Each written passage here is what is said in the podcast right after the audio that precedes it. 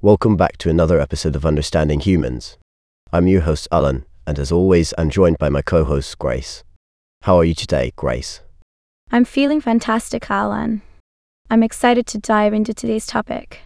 It's all about the 2023 Fastlane Wrestling event. Are you ready to rumble? Oh boy, a wrestling event. Just what I needed to get my adrenaline pumping. So tell me, Grace, what's the deal with this Fastlane? Well, Alan, the 2023 Fastlane was a big deal in the world of professional wrestling. It was held at the Gainbridge Fieldhouse in Indianapolis, Indiana.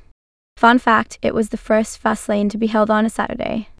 Who knew wrestling fans could handle a change in routine? Saturday. Wow, they really know how to keep their audience on their toes.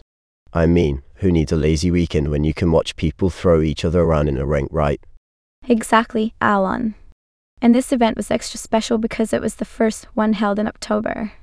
I guess the wrestlers wanted to add a touch of Halloween spirit to their body slams.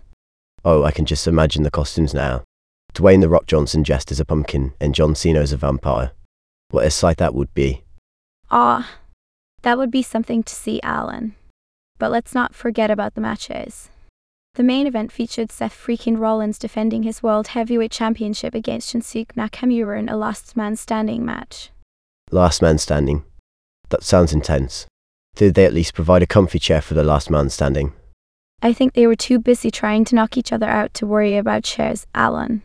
That there was also a tag team match between John Cena and LA Knight facing off against the Bloodline, Jimmy Uso, and Solo Sikoa. Oh, tag teams. The perfect way to say, I can't handle this on my own, please save me. I guess even wrestlers need a little help sometimes. And speaking of help, the event marked the return of Carlito to WWE after a decade long absence. It was quite the comeback. Wow, a decade away from the ring. I bet Carlito had some serious ring rust to shake off. Did he bring an oil can with him? I'm not sure about the oil can, Alan, but what I do know is that the pre show introduced us to Jade Cargill, a new superstar in the making. It's always exciting to see fresh faces in the wrestling world. Absolutely, Grace. It's like a never ending cycle of spandex clad heroes and villains. I guess the world just can't get enough of them. That's the beauty of wrestling, Alan. It's larger than life, full of drama and excitement.